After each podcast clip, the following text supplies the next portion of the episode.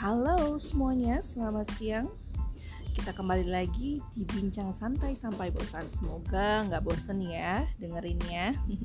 Oke, okay, um, di podcast sebelumnya kita menyimpulkan dan berbicara tentang yang namanya, aduh, kok berisik ya.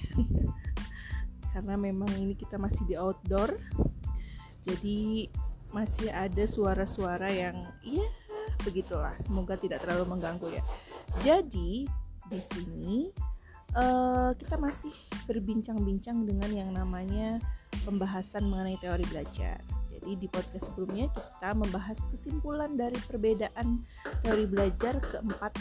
Teori belajar yaitu behavioristik kognitif konstruktivistik konstruktivistik dan juga humanistik. Oke, kita sekarang mau bahas satu persatu. Dan di podcast kali ini kita akan kupas tuntas yang namanya teori behavioristik. Oke. Kita mulai ya. Hmm, serius loh, dicatat kalau yang perlu dicatat. Oke, teori belajar behavioristik ini sesuai dengan kata behavior itu teori belajar mengenai teori belajar perilaku. Jadi, belajar di sini adalah perubahan perilaku manusia yang disebabkan karena pengaruh lingkungannya ya. Jadi perubahan perilaku manusia itu ingat disebabkan karena pengaruh lingkungannya. Behavioristik memandang bahwa belajar itu adalah perubahan tingkah laku sebagai akibat dari adanya interaksi antara stimulus dan respon. Contohnya apa? Contohnya gini nih. Peserta didik dapat dikatakan bisa membaca jika ia mampu menunjukkan kemampuan membacanya dengan baik. Jadi kalau misalkan guru ngasih pembelajaran atau mengajarkan membaca, ini Budi, ini Bapak Budi. Nah, lalu ketika dites nih eh, siswa tersebut atau peserta didik tersebut sudah mampu mengulangi apa yang tadinya gurunya berikan. Nah, itu yang uh, dinampakkan dan ditandai itu kalau peserta didik itu sudah belajar. Apa yang terjadi antara stimulus dan respon? Kalau uh, kita lihat nih, ternyata di dalam teori belajar behavioristik ini dianggap tidak penting. Tidak penting untuk diperhatikan karena nggak bisa diamati nih dan nggak bisa diukur. Yang dapat diamati hanyalah stimulus dan respon. Stimulusnya apa, lalu uh, responnya atau hasil belajar dari tes itu tuh apa? Dinilai nilai dari hasil belajar ini itu berapa? Misalkan seperti itu ya. Jadi menekankan pada hasil belajar intinya seperti itu. Teori belajar behavioristik ini sering kita kenal dengan teori stimulus dan respon. Jadi manusia dikendalikan oleh ganjaran atau hadiah atau kerennya itu reward dan penguatan atau reinforcement uh, ya dari dari dari lingkungan tentunya. Di implikasi teori behavioristik ini dalam kegiatan belajar itu tergantung ya, tergantung tujuan pembelajarannya apa. Pastikan tiap mata pelajaran itu berbeda, isinya berbeda, karakteristik peserta didik juga berbeda, medianya berbeda, fasilitas pembelajarannya juga berbeda. Tapi di dalam teori behavioristik ini menganggap bahwa pengetahuan itu objektif, pasti tetap tidak berubah. Jadi intinya uh, ya apa yang terjadi di antara stimulus dan respon perubahannya itu nggak dilihat gitu. Jadi pasti pengetahuan itu pasti objektif uh, hasilnya juga pasti seperti itu ya. Jadi sehingga dapat disimpulkan bahwa teori behavioristik ini mengedepankan pada kegagalan atau bukan mengedepankan ya menganggap bahwa kegagalan atau ketidakmampuan dalam penambahan pengetahuan dikategorikan sebagai kesalahan yang perlu dihukum. Wow. Dan keberhasilan belajar pantas beri hadiah. Jadi adanya punishment dan reward. Ini banyak penerapannya itu banyak mendominasi dan masih mendominasi di Indonesia bukan hanya sekedar di lembaga formal tapi di rumah-rumah atau dengan orang tua tuh banyak juga ya yang kayak gini dan masih percaya kalau yang namanya punishment dan reward itu baik buat peserta didik. Padahal dalam uh, era modernisasi seperti sekarang banyak ahli psikologi pendidikan uh, atau juga tim parenting atau ahli parenting itu uh, sudah beralih berpendapat atau prinsipnya dari itu ya. Nanti kita bahas lebih lanjut ya. Termasuk teori belajar yang mana lah yang seperti itu. Oke belajar menurut teori behavioristik itu adalah aktivitas mimetik. Wow apalagi nih?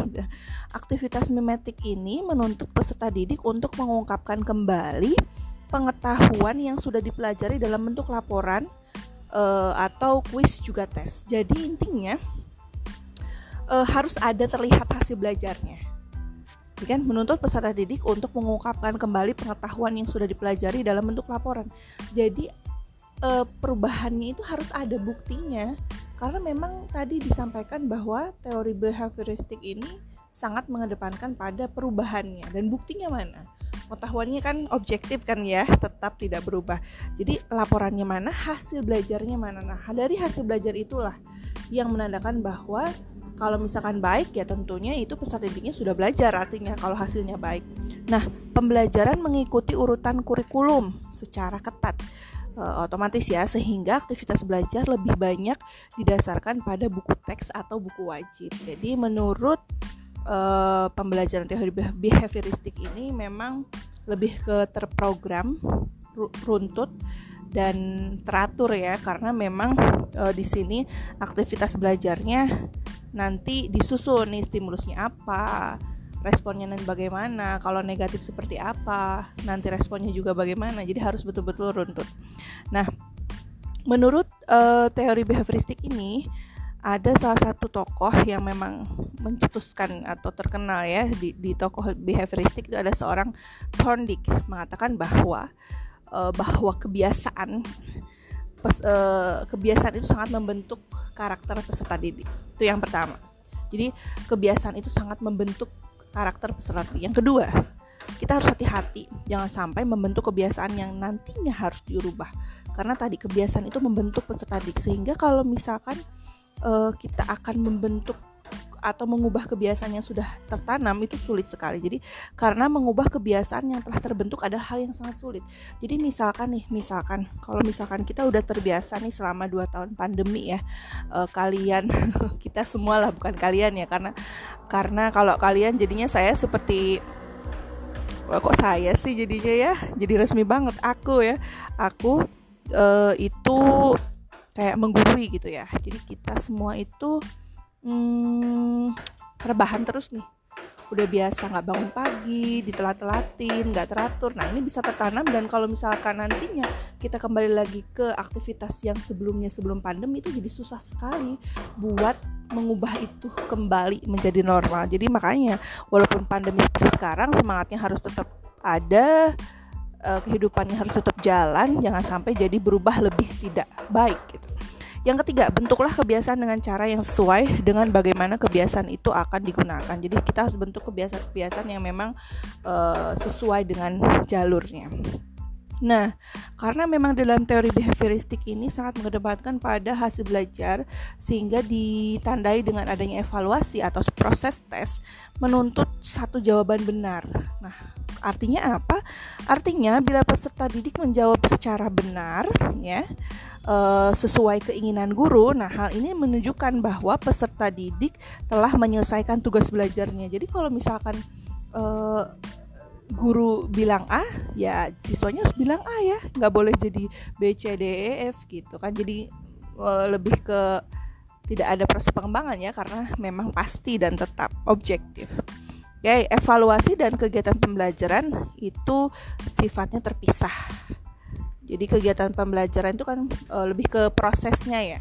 Nah, kalau evaluasi, evaluasi kegiatan pembelajaran ya kegiatan pembelajaran gitu. Jadi di sini bedanya dengan teori yang lain ya. Jadi teori pembelajarannya tuh lebih terprogram dan juga lebih mengarah ke hasil belajar.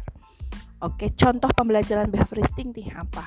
Tadi pembelajaran terprogram tuh apa sih contohnya? Nah, sekarang kita ambil lihat penerapannya di pembelajaran kita. Contohnya ada PowerPoint dan multimedia. Nah, pembelajaran PowerPoint itu biasanya satu arah nih. Terus sudah dibagi dalam bentuk um, apa bagian-bagian kecil, terstruktur dari runtutannya bagian A, bagian B, tema A, tema B seperti itu ya.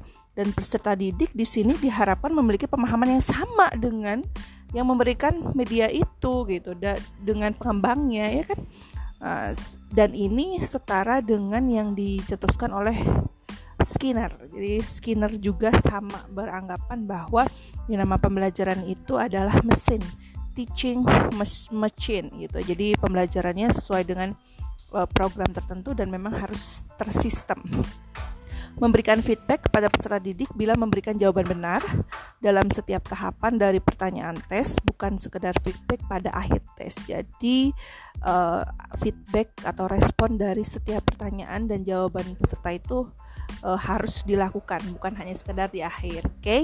mungkin itu penjelasan dari teori belajar behavioristik. Semoga bisa membantu dan juga lebih mencerahkan uh, kesimpulan dari apa yang sudah aku sampaikan mengenai behavioristik intinya bahwa teori behavioristik itu menekankan pada perilaku individu yang berasal dari lingkungan. Oke, okay, semoga bermanfaat. Sampai jumpa.